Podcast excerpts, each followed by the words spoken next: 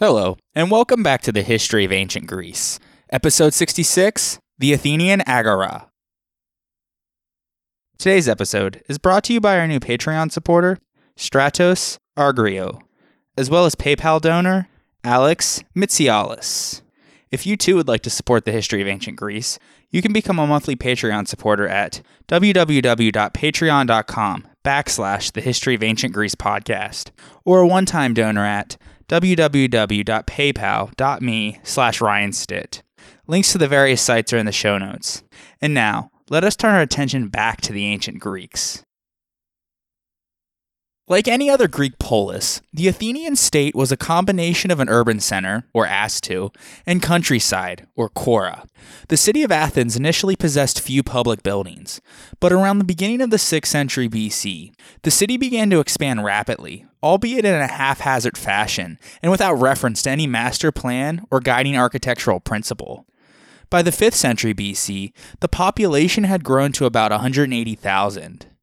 Most of the population, though, still resided outside the city of Athens in the countryside.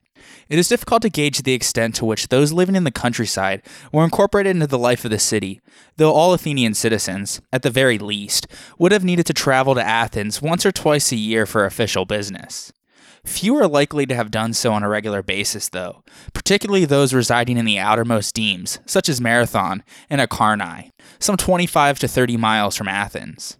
It is therefore highly likely that there was a considerable gap in the lifestyle, as well as the political engagement, of city dwellers and country dwellers. After the Persian Wars, the limits of the urban geographical growth of Athens were defined by a 675 feet circuit wall, built on top of a 3 foot stone foundation with mud brick in its upper courses that rose another 25 feet.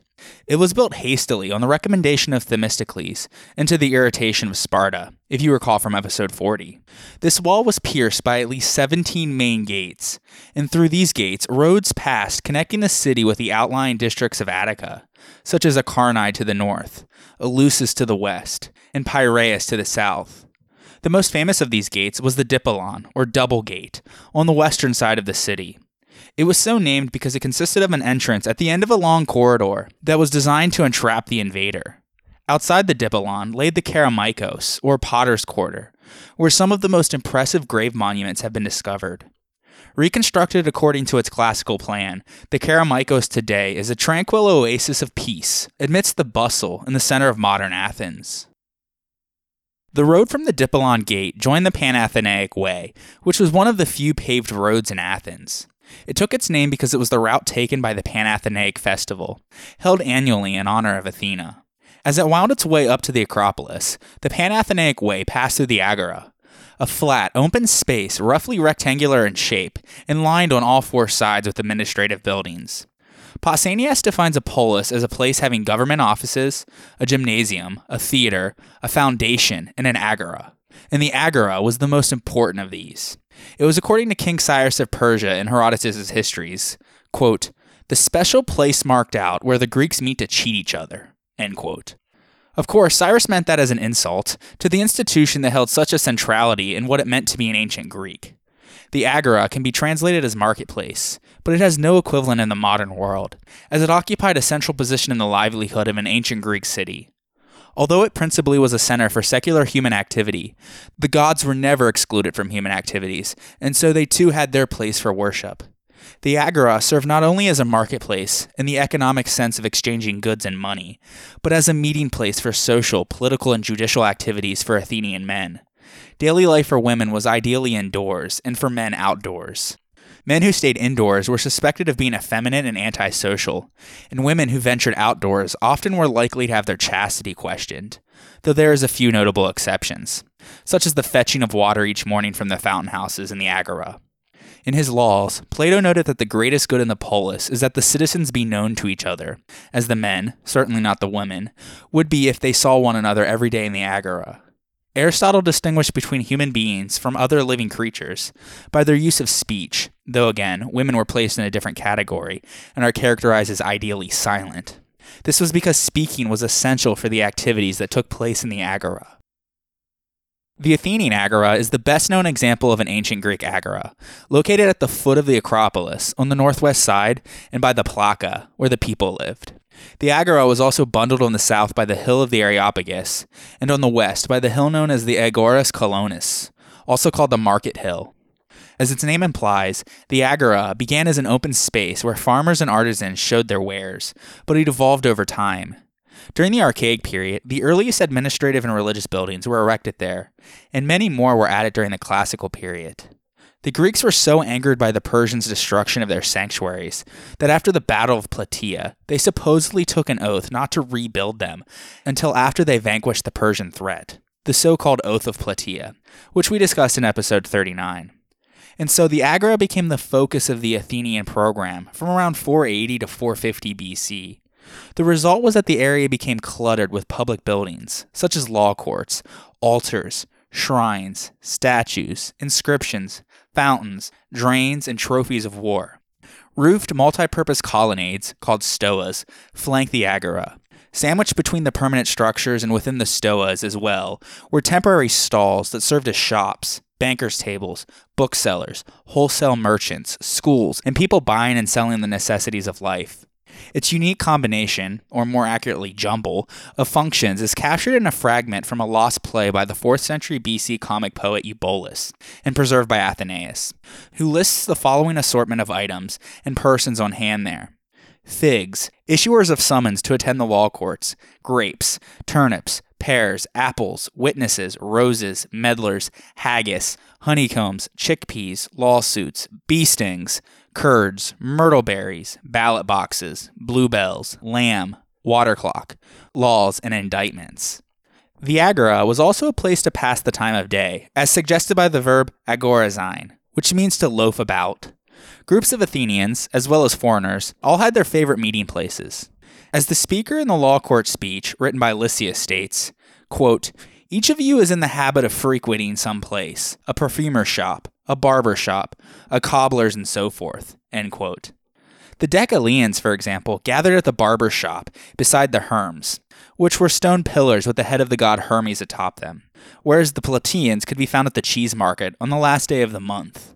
There was some sort of rough grouping of trades in certain locations, as fishmongers, barbers, and bankers all worked on the north side. Olive oil was sold on the east side, and freemen wanting jobs could be found for hire on the west side, near the temple of Hephaestus. One character in a comedic play by Aristophanes says, quote, I went around from garlic sellers to onion boys, from spice merchants to haberdashery, and to where books are for sale. End quote. This last part he mentions was a place called the Orchestra, presumably where plays had been performed before the Theater of Dionysus on the south slope of the Acropolis was built. So the Agora must have been hot, dusty, and noisy. Despite its importance, though, the Agora possessed only very rudimentary civic amenities. Stormwater and sewage were disposed of by means of a stone channel that archaeologists have rather grandiosely named the Great Drain. Regardless of the name, though, it was never remotely comparable in scale to the Cloaca Maxima, or Great Drain, that ran through Rome, for example, and there must have been many occasions when it overflowed. Now that we've given you a brief description of what took place in the Agora, let's go on a tour. Imagine, if you will, that you have just entered the Agora via the Panathenaic Way. To the right is the Agora's main square, with temples, government buildings, theaters with columns, and red tiled roofs. The streets are lined with market stalls that would have sold things like produce and pottery. Worshippers gave offerings to the gods of the various temples, such as Ares, Aphrodite, Apollo, and Zeus, as well as the altar of the twelve gods. It was erected by the Pisistratids in 522 521 BC, and it became an important place of supplication and refuge, and also was the central point from which distances were measured in Attica, such as from Athens to Marathon. The exact identities of the twelve gods to whom the altar was dedicated is uncertain, but they were most likely the same as the twelve Olympian gods represented on the east frieze of the Parthenon those being Zeus, Hera, Poseidon, Demeter, Apollo, Artemis, Hephaestus, Athena, Ares, Aphrodite, Hermes, and Dionysus. Though there are good reasons to believe that Hestia may have been one of the twelve also. The Agora had a number of stoas, which is a distinctly Greek architectural structure. They were covered walkways or porticos. The simplest ones had a single colonnade supporting a roof, used to provide shelter from sun and rain. The more elaborate ones had two stories and housed shops, where merchants could sell their goods, artists could display their artwork, and religious gatherings could take place. For the Greeks, stoas were a place of social interaction. They were places where officials discharged their duties, where philosophical and legal dialogue took place, where personal business and the business of the polis was enacted, and where citizens gathered for general conversations and meetings. In this way, stoas functioned as an apparatus of democracy. Stoas usually surrounded the agoras of large cities and were used as a framing device, and thus they defined and activated the political space. At Athens in particular, along the Panathenaic Way, a visitor to the Agora from the Dipylon Gate, or the northwest corner, would immediately come across a series of stoas. Their location provided splendid views along the Panathenaic Way towards the Acropolis. On the right would have been the Stoa Basileus, or the Royal Stoa. It was originally constructed in the 6th century BC, but was substantially altered in the 5th century BC. The Royal Stoa was the headquarters of the Basileus Archon and of the Areopagus Council, who were in charge of religious affairs and crimes. A statue of Themis, representing justice, stood in front of the building. Copies of some of the city laws were also kept in the Royal Stoa.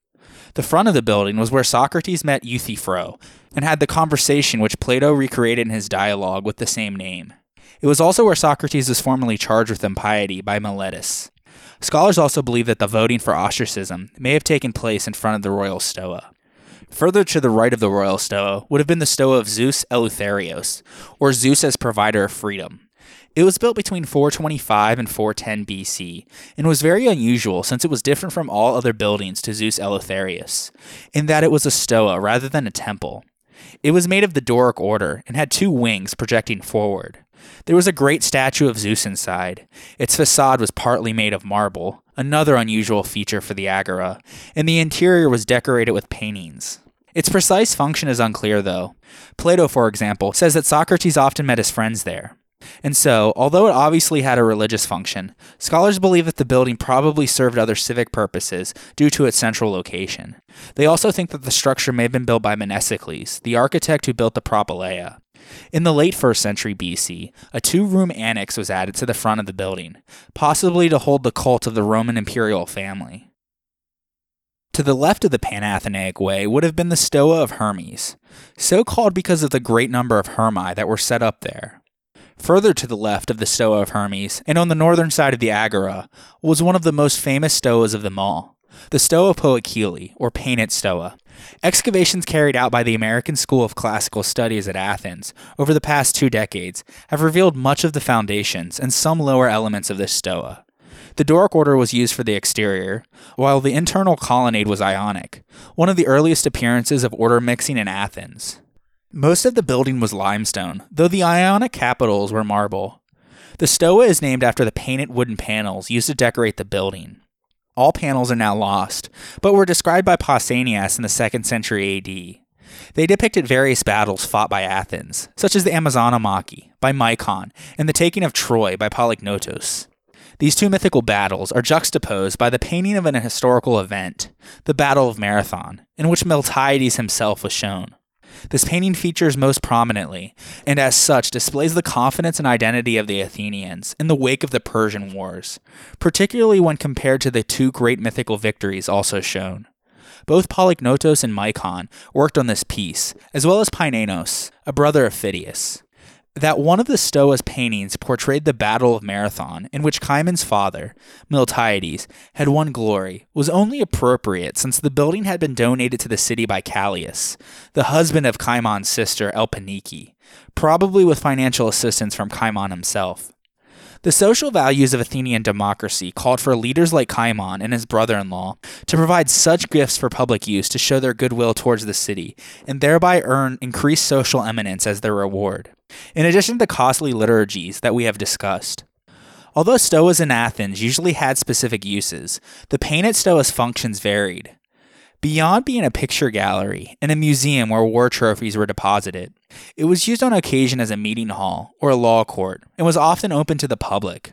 We are told of great throngs of people of all kinds here, such as entertainers, beggars, fishmongers, and philosophers. It is from this stoa that the Stoics, followers of the philosopher Zeno from around 300 BC onwards, took their name. The Stoa Poikile stood for over six centuries, possibly gaining additional artwork over the years. It suffered when Athens was sacked in the 3rd century AD by the Herulians, although only easily looted items were taken at the time. The paintings were removed by a Roman governor in the late 4th century AD, and the Stoa was ultimately demolished to gain building material for a city wall. The largest Stoa of them all, though, was on the south side of the Agora, between the Heliaia and the Enneakronos, or the southeastern fountain houses. It was built around 425 to 400 BC. Archaeologists theorize that the Stoa may have had a second story.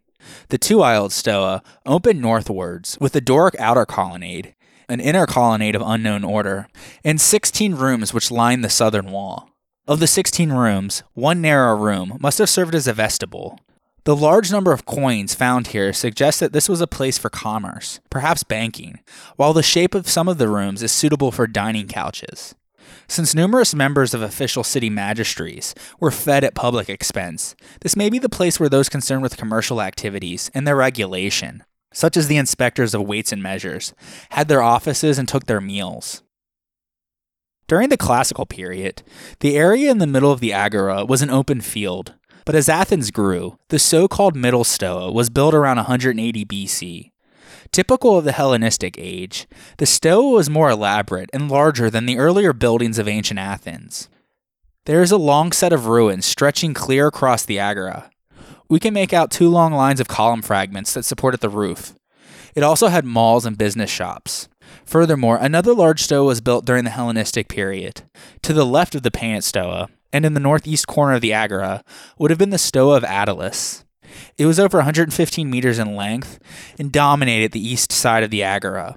It was originally built around 150 BC as a gift from King Attalus II of Pergamum for the education that he had received in Athens, as a fragmentary inscription on its lower colonnade indicates. He was fascinated by Greek culture and became a patron of Athens. Made of white Pentelic marble and limestone, just like the Parthenon, the Stoa had two stories with a second series of columns on the interior and 21 shops at the back of each floor. There were stairways at each end of the Stoa, on the ground floor, the exterior colonnade was Doric, and the interior was Ionic, without fluting. On the upper floor, the exterior colonnade was Ionic, and the interior had capitals of a Pergamene type. This mix of Ionic and Doric began in the classical period and became typical of Hellenistic buildings. The Stoa was in use until it was destroyed by the Herulians in the 3rd century AD and its ruins were incorporated into a fortification wall, which made it easy to be seen in modern times, allowing it to be restored to its current form in the 1950s. Its reconstruction is particularly important to the study of ancient monuments because it is believed to be a faithful replica of the original building. The ground floor now houses the Museum of the Ancient Agora, while the upper floor houses the American School of Classical Studies at Athens.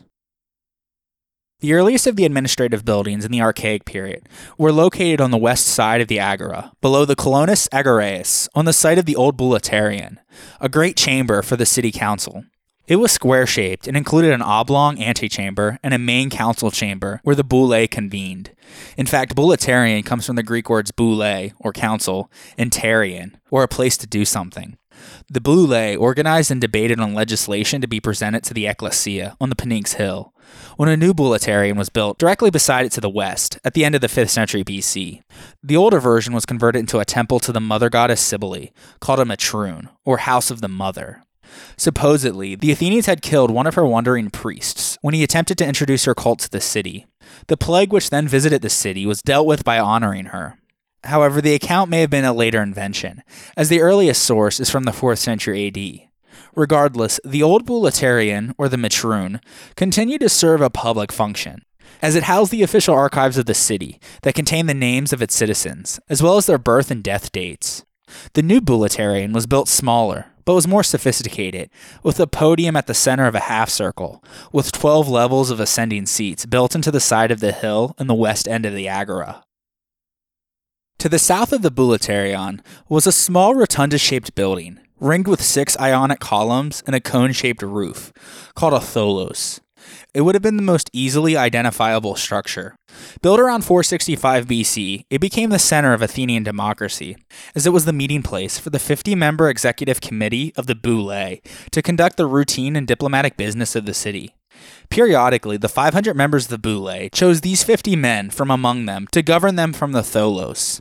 The law required that at least one third of the 50 had to be on the property at all times for emergencies, so while they served this role, they lived and ate here in the Tholos. The Tholos also housed the official weights and measures and contained an altar in the middle that held a flame that was always kept burning. The two Bouleuterions, together with the Tholos, were the administrative nerve centers of the democracy. East of the old Bouleuterion was the monument of the eponymous heroes. It was a long pedestal enclosed by stone posts, connected to one another by three wooden beams, that bore the bronze statues of the mythical heroes of each of the ten Athenian tribes, as described by Cleisthenes. It was also an important information center for the Athenians. On the sides were hung wooden boards with announcements, agendas for public meetings, legal decrees coming up for vote, lists of citizens conscripted into the army, civic honorary distinctions, forthcoming lawsuits and trials, and so forth. Because of this, in addition to the stoas, this area became one of the more frequented spots. Further to the south, in the southwestern corner of the Agora, was the Strategion, a trapezoidal building that was the meeting room of the ten strategoi. These men were elected for one year, and there was one from each tribe. Here, they would have discussed and made decisions regarding matters of finance, politics, and foreign policy. And now, let us take a short break for a word from our sponsors. The History of Ancient Greece is powered by the CLNS Media Network, and today's episode is brought to you by Great Courses Plus. I love learning about all the fascinating stories that history has to offer. That's why I started this podcast, and why I continue to enjoy the Great Courses Plus. I know you're going to love this too. Get unlimited access to learn about anything that interests you, from award winning experts, dig deeper into history, explore different sciences, pick up a new language, or take better pictures. The options are endless with the Great Courses Plus. For today's episode, I suggest checking out their fantastic course, Cities of the Ancient World. It explores the agricultural and urban revolution that led to the founding of cities like Athens, Alexandria, and Rome, and how they gave rise to modern culture. In particular, you will be able to dive deeper and gain a better understanding of how the people who made up these great civilizations lived, and discover that while so much has changed, there's still so much that hasn't. This is the perfect time to start enjoying the Great Courses Plus. Watch lectures anytime, anywhere, or listen along with the Great Courses Plus app. And right now, my listeners get unlimited access to enjoy the Great Courses Plus free for one month. But you need to sign up with my special URL Start your free month today. Sign up at thegreatcoursesplus.com slash Greece. That's thegreatcoursesplus.com slash Greece. And now let us turn our attention back to the ancient Greeks. The Pisistratids were responsible for a number of civic monuments, including a large fountain house and an aqueduct that fed into it. So essential in drought ridden Greece, the so called Enneakronos, or Nine Springs, sat in the southeastern corner. Fountains were popular with the people, as it was easier to get water from a spout than to draw it from a well, and it also served as an important social center for the various women and slaves who didn't get many opportunities to do so.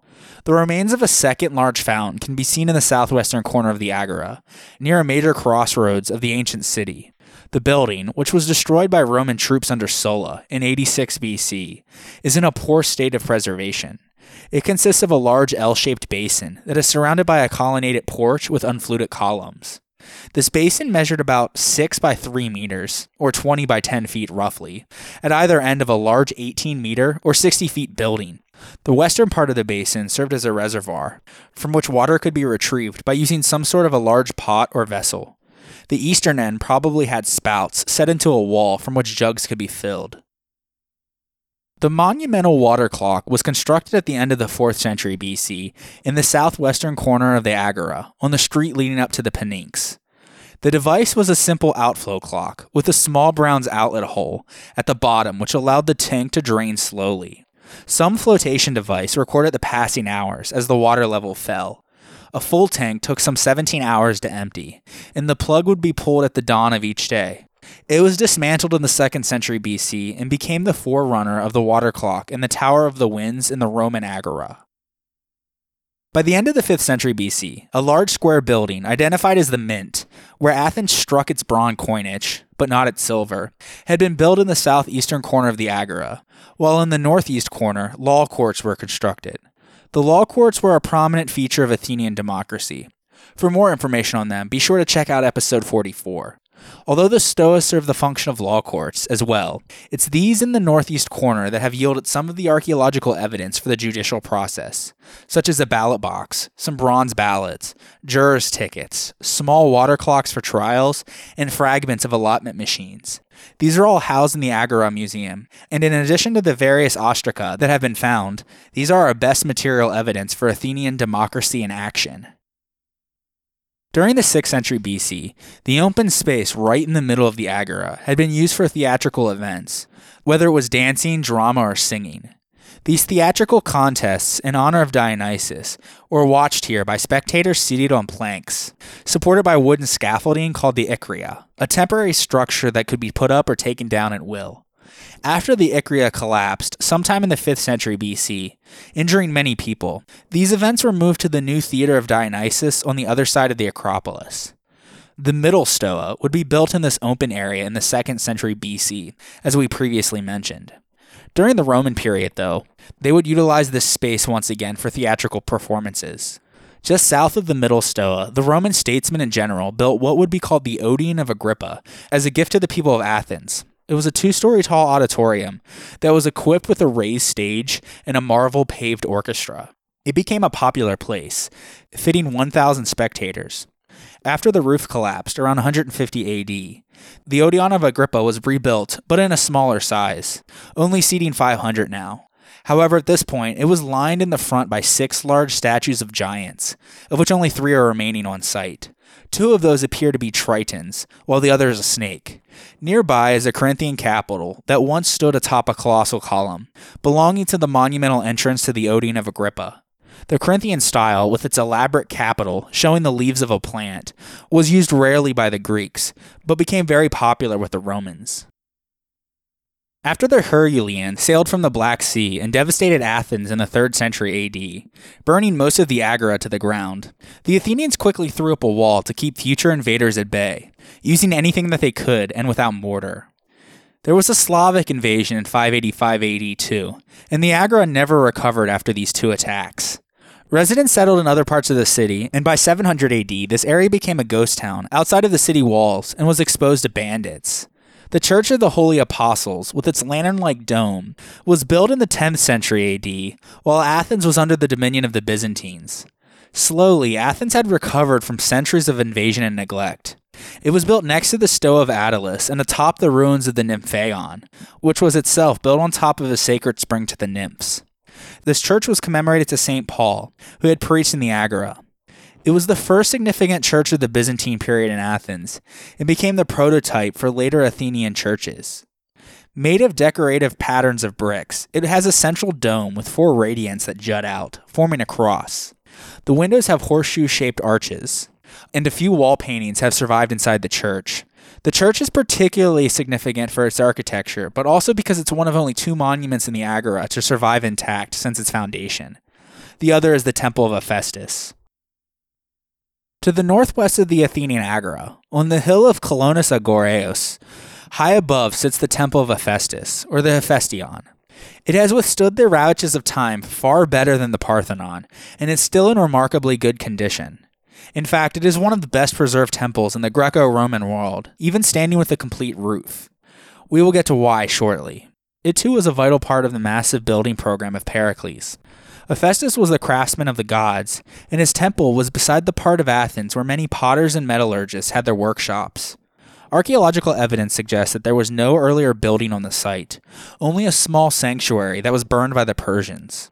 Construction started in 449 BC, but the temple was put together piecemeal for the next three decades. Many scholars believe the reason was because most of the funds and workers were redirected towards the Acropolis. The temple was erected and the friezes and the pediments were done before the Peloponnesian War, but it was only during the Peace of Nicias that the roof was completed and the cult images were installed. It would be officially inaugurated in 415 BC. It's a traditional peripteral Doric temple, being surrounded on all sides by Doric columns, six on the east and west sides, and 13 running all along the north and south sides. Made entirely of Pentelic and Parian marble, it is half the size of the Parthenon. It was entered on the east end, which faces the Agora. The temple's eastern metopes shows scenes of Theseus, Athens' legendary hero, battling the Pallantides, the 50 sons of Pallas. They were Theseus' cousins, and with whom he quarreled for the throne of Athens, following the death of his father Aegeus. The west shows the Centauromachy, the famous battle between the Lapiths and Centaurs that Theseus took part in.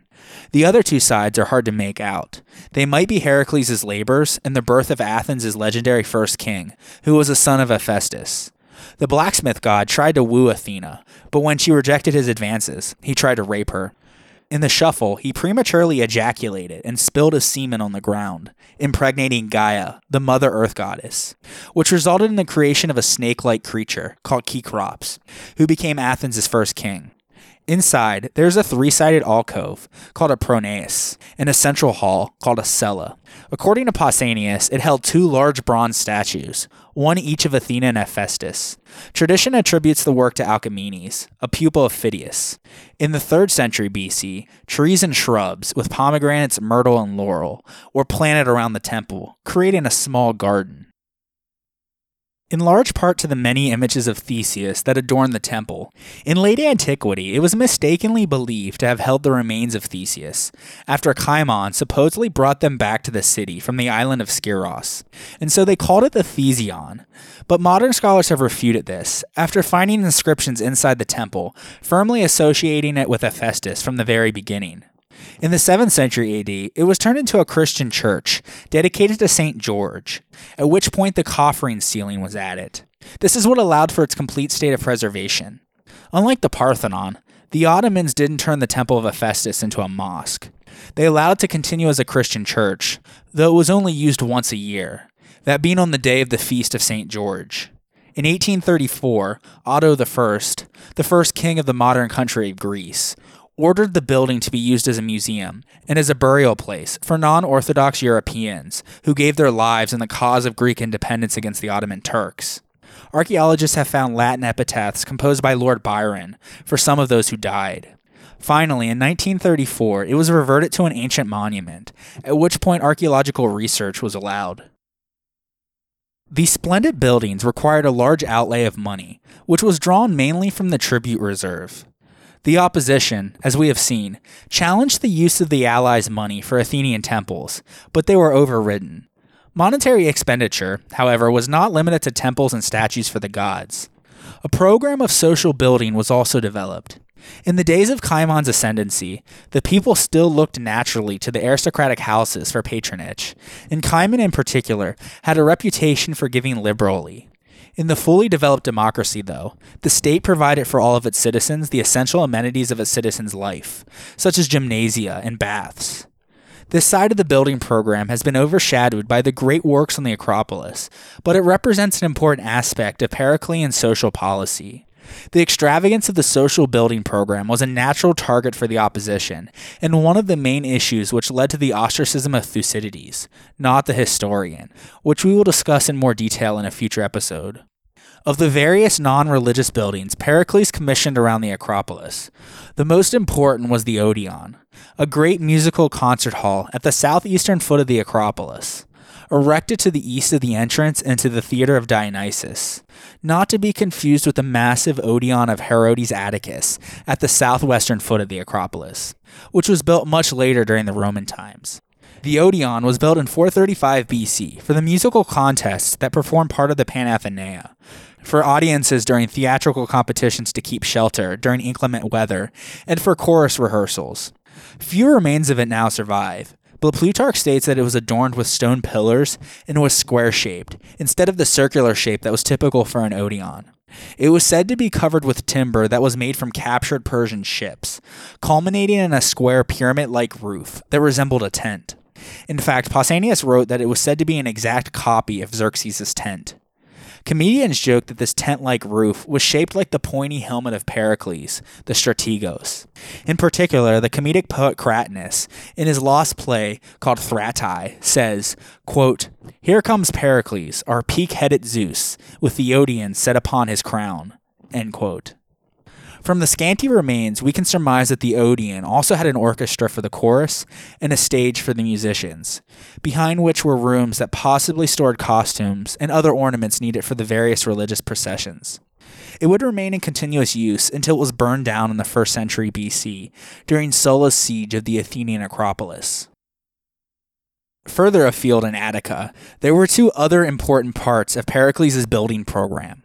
To the west, a new hall for the celebration of the mysteries at Eleusis, called the Telesterion, was designed by Ectinos, one of the great architects of the Parthenon, to be big enough to hold thousands of people, and Coroebus carried it out.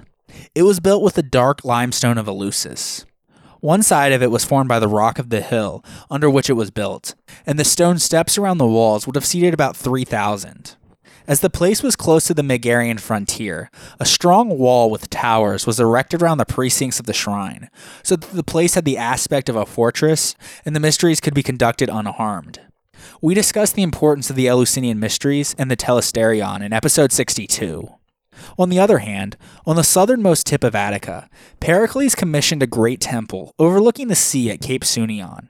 The Temple of Poseidon there is one of the most recognizable sights in Greece, as it is perched atop a headland of about 200 feet high that is surrounded on three sides by the sea and overlooking a very dangerous cape. In ancient times, this cape was thought to portray the fury and power of the sea, and thus the fury and power of Poseidon. On the longest day of the year, the sun sets exactly in the middle of the caldera of the island of Patroclus, an extinct volcano that lies offshore in the Saronic Gulf, suggesting an astrological significance for the location of the temple. The first temple was built there at some point in the 7th century BC. Every four years, there was a festival celebrated to Poseidon called the Poseidonia. Many came to the sanctuary and sacrificed animals or left votive offerings as a way to propitiate the god for safe sea travels. There were dances and competitions also. It may have been sacked by the Persians, as they controlled the whole Attic Peninsula, though there is no direct evidence of this in the sources. However, Herodotus does say that after their victory at Salamis, the Athenians placed an entire captured enemy trireme at Sounion as a trophy dedicated to Poseidon, though he doesn't mention whether the Persians sacked the temple or not. Regardless, it was destroyed at some point in the early 5th century BC, so that's the prevailing thought among scholars. After his building program on the Athenian Acropolis and in the Agora had already kicked off, Pericles commissioned the same architect who designed the Hephaestion, believed to be Alcamenes, to design a new temple of Poseidon on top of the foundations of the previous one. Construction lasted from 444 to 440 BC. It was not built with Pentelic marble, though, but from locally quarried white marble. It was a traditional Doric temple, with six columns on each portico and 13 along each side. Only 15 of the 34 columns still stand today, though, but when intact, unsurprisingly, it would have closely resembled the Hephaestion. A column from the temple also can be seen in the British Museum. The cult image of Poseidon that adorned the inside of the temple was a colossal 20 foot bronze statue probably covered in gold leaf. It may have resembled a contemporary representation of the god, which was appropriately found in a shipwreck off the coast of Artemisium and now housed in the Athens National Archaeological Museum. In most statues of Poseidon, he was usually portrayed carrying a trident, the weapon he supposedly used to stir up storms at sea. During the Peloponnesian War, Cape Sounion held a very strategic importance for the Athenians, so much so that in 413 BC, they fortified the site with watchtowers and a wall that was 10 feet thick and a half mile long. The cape controlled the sea routes to the islands and especially to Euboea, from where came the cargoes of grain needed to feed the population of Athens. In fact, Sounion was the first port touched when grain was shipped, so it was important to prevent it from falling into Spartan hands. This was made even more imperative after the Spartans captured Decelea and blocked the overland grain route into Euboea. Wind and waves are strong around the Cape, though, which has caused a lot of shipwrecks. As a result, many artifacts have been discovered here. Pirates also hung around the coves, and the Macedonians came here to base their raids into southern Greece during the succession wars following Alexander's death. Around 100 BC, there was a slave revolt in the nearby mines of Laurium, in which a thousand slaves took advantage of the fortified hilltop and used it as a refuge until they were eventually overrun, while at the same time, slave revolts were happening in Sicily. The temple was destroyed in 399 AD by the Roman Emperor Arcadius. Today, Cape Sounion is a popular day excursion for tourists from Athens, not only for its wonderful ruins, but for its majestic sunset over the Aegean Sea. Even the romantically challenged visitors will succumb to the majesty of the immense blue sea, will let their eyes roam over the picturesque coastline and the small islets as they gaze out to the Peloponnese and the Cyclades and will be enchanted by the sunset and abandon themselves to dreams. In fact, in the early 19th century, the English poet Lord Byron mentions Sounion in his poem called Isles of Greece. He writes, quote, Place me on Sounion's marbled steep, where nothing, save the waves and I, may hear our mutual murmurs sweep. End quote. Byron also inscribed his name on one of the columns on the Temple of Poseidon. He was a Philhellene, or a lover of Greek antiquities, and he even joined the Greek War of Independence fighting the Ottoman Turks, for which many Greeks then and now still revere him as a sort of national hero. Byron also was a bitter opponent of Elgin's removal of the Parthenon marbles from Greece, and reacted with fury when he was given a tour of the Parthenon after the fact, and he saw the spaces left by the missing friezes and metopes. He denounced Elgin's actions in one of his poems. We talked about Lord Elgin last episode, but we will discuss all of this in much greater detail in a way later episode. I do intend to speak about Philhellenism and Greek antiquarianism at some point, maybe in a special supplemental episode once the podcast is finished. I find the revival of Western Europe's love for ancient Greece following the Renaissance, from the 16th to the 19th centuries, all very fascinating. Although other places and other times produced many fine buildings, the temples built during the second half of the 5th century BC in Attica arguably exemplify the best of all Greek architecture. They reached an amazing degree of beauty in their simple elegance, which was achieved by a fine understanding of proportion and design, and by great technical skill. No other polis had ever gone beyond the traditional function of temples by adorning them with representations of its citizens. Presumably, this claim reflected the Athenian interpretation of their recent successes in helping to turn back the Persians, and thus highlighting their role as the defenders of Greek civilized life, in achieving leadership of a powerful naval alliance, and in controlling, from their silver mines and the Allies' tribute, an amount of revenue that made the polis of Athens richer than all of its neighbors in mainland Greece. The Periclean building program both paid honor to the gods with whom the polis was identified and expressed the Athenian view that the gods looked favorably on their empire, and their success naturally only proved to them in their minds that the gods were on their side.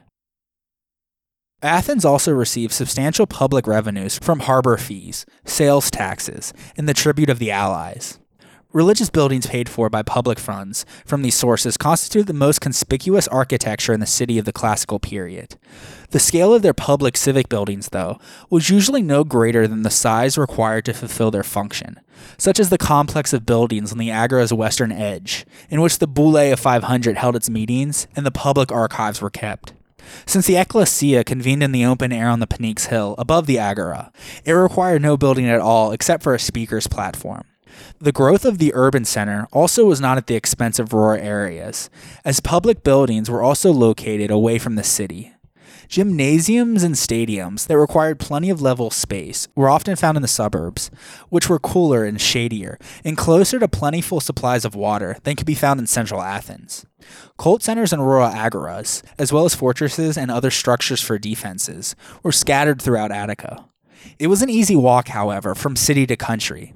In the 5th century BC, probably three quarters of the citizens owned some rural property. Farming could be a part time occupation that produced enough food to provide sustenance for a family. Many people still lived in villages, were loyal to their rural demes, and depended upon their family farms. Except for the spaces set aside for public activities, Athens was neither a beautiful city nor a comfortable one, and many propertied citizens were happy to leave the business of work to the urban poor, to the metics, who were not permitted to own land in Attica, and to the slaves. And that will be the subject of our next several episodes, particularly how the Greeks traveled either by land or by sea, and the artisan and merchant economy of the urban poor, non citizen metics, and slaves. But first, we must talk about the two deities that had a significant hand in these activities the god of artisans and the god of commerce and travelers. So join me next time on the history of ancient Greece, episode 67 Hephaestus and Hermes. Música